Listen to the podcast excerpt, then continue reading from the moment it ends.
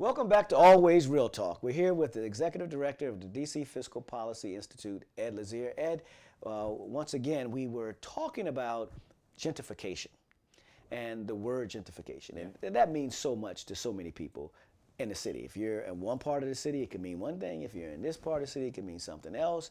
Walk us through your experience and what you're seeing uh, as you guys are looking at the data, looking and talking to people and institutions and organization. Walk us through what that means in, sure. in, in so, uh, you know, obviously gentrification is a really loaded term, and sometimes loaded. Yeah, super loaded term.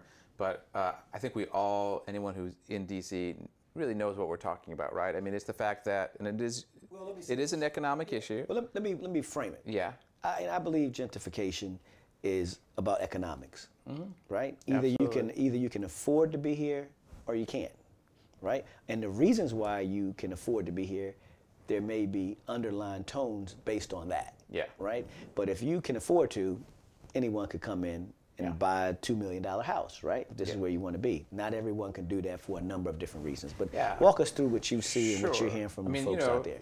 The district has become an, an increasingly popular place. More people have moved in, particularly people with college degrees and therefore higher earnings potential. And you know, there's only a certain amount of land and a certain amount of space that housing can be.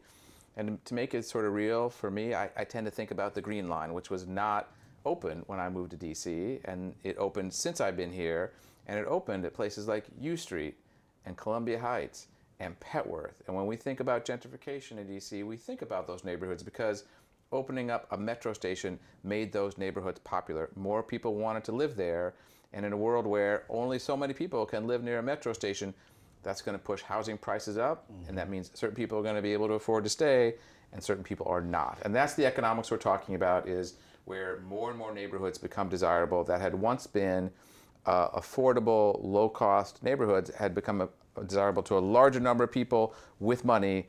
Those folks come in, push housing prices up. Well, let's, let's talk through that, right? Because as you just mentioned, you mentioned Petworth, you mentioned U Street as areas that received metro, and then people started to revitalize those those neighborhoods, and the city has invested an incredible amount of money too in, in Absolutely. housing over there. I don't I don't know who's living over there. I don't know if the people who were supposed to be living over there for affordability is still there, but I remember Yeah. put a lot of money in those areas, and and if, and I, I think that some would say, and uh, you may agree, that it, the the proper planning and oversight on how we invested those dollars and how we followed those dollars to ensure that it actually was targeted over the long term to keep affordable housing there.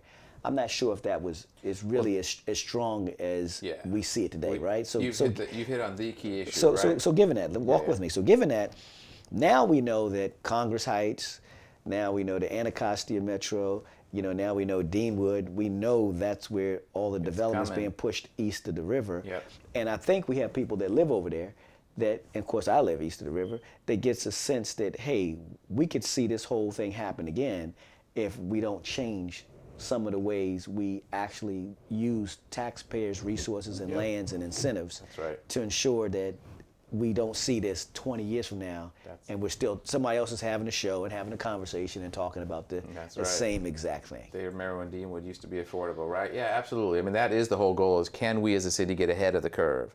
We know the development's coming. We know that's going to be pushing housing prices up.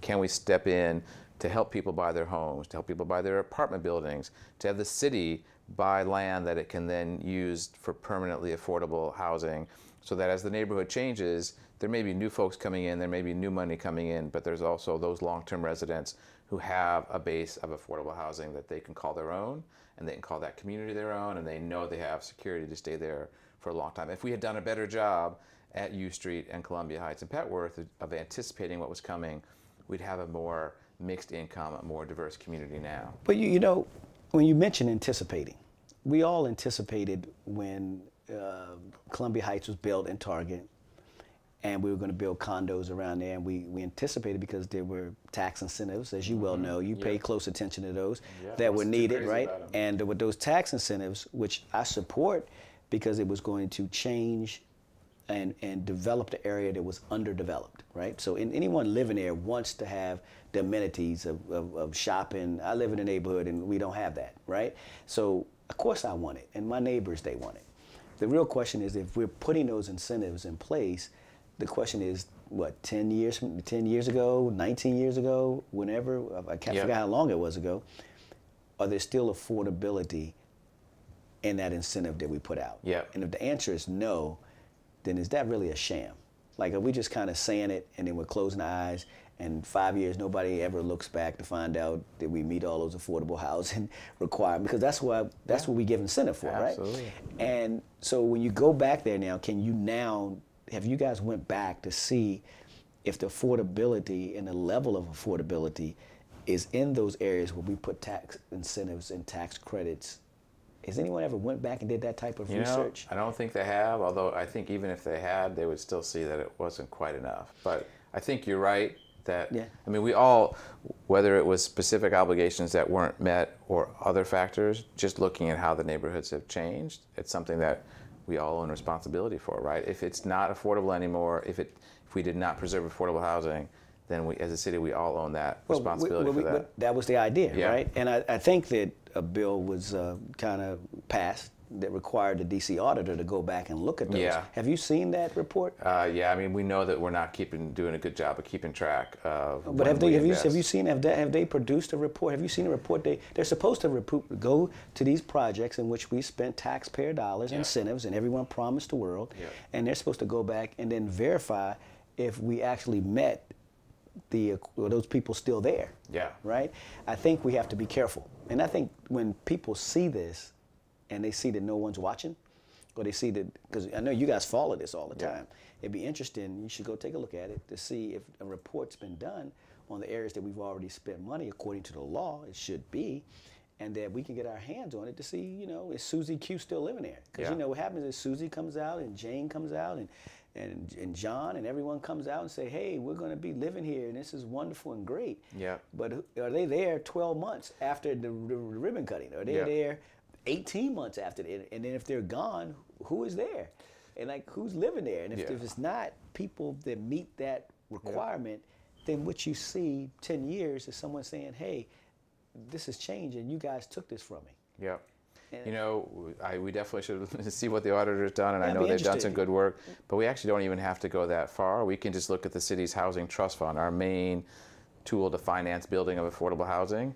And under that trust fund, the law says 40% of the housing that's built under the trust fund has to be for our lowest income families. Again, I'm talking about a law Right. that's been set, but we also know that in four of the last five years, the percentage has been well below that. We haven't even met our own target as set in law. Like we're not holding ourselves accountable. Even today, even this year, the trust fund's unlikely to meet its target to serve the folks who need the most help. So it's definitely an issue of we pass the laws and then we don't even follow, including checking it to make sure that folks who who got the affordable housing were able to stay there. That's what I hear. That's, Yeah, what, that's what I hear. I believe you it. Know, I, I hear it here. Of course, I'm on. on we're here on a historic 8th Street, and Yeah. we hear it all the time. People are concerned that it's not about people coming to Congress Heights. It's not about people coming to, to Deanwood. It's about if we're going to give you our land and we're going to give you all these incentives, and you're going to promise that these things are going to be affordable. Absolutely. Then five years, are they still one affordable, and two, are some of the people still there? Right, because no one leaves a place in which is a brand new facility next to a metro Yeah. and all of a sudden they decide I just I just don't want to live here anymore. This is a bad place. For Yeah. me. Um, so it just we'll we'll we'll we'll, we'll do that, but we, we're gonna take a break and we'll come back. And when we come back, we'll talk about the 2019 city budget. I know that All you right. have a lot of ideas. Uh, the the mayor is who's doing a phenomenal job has laid out, I guess, this citywide budget forms we should be taking a budget to Yep. residents. And I, we love to hear from from you. We know that you always have an A, B, C, D list. So we'll come back with Ed's A, B, C, D list. And,